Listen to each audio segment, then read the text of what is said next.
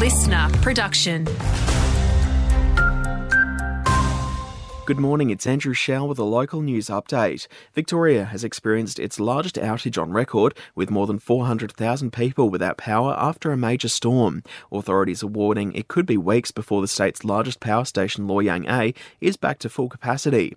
This listener, Craig, among those impacted and concerned about losing fresh food. I'm in Bendigo. You know the worst thing that, that it is? Is keeping fridges and freezers going keep your food going. Much of Greater Shepparton fortunately saw power restored overnight, though. Meantime, it was a busy day for fire crews across the state, with more than 100 blazes sparked, including one at Koonoomoo around Cobram Track.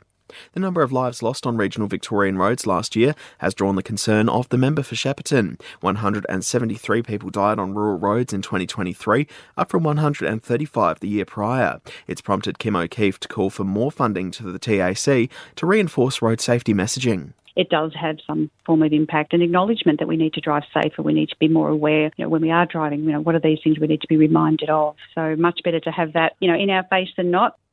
The Ambulance Union has applied to Fair Work for protected industrial action. They want to stand down for an hour on shift as part of a pay dispute. Paramedics would also refuse to take patient billing information.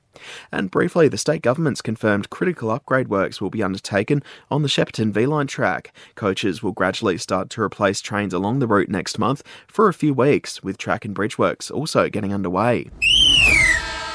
Let's look at some sport now, and the Demons have wrapped up their community camp in and around Seymour. Alex Neal-Bullen says it's been great to see a few more Melbourne Guernseys on the youngsters this time around. It just reminds me of what it was like when you were a young fella or a young kid going to school and what you dreamt of to play AFL footy, and it's just a nice reminder that you're in a very fortunate position and to uh, to be out here and these kids don't often see AFL footballers, so it's always a joy to come out here.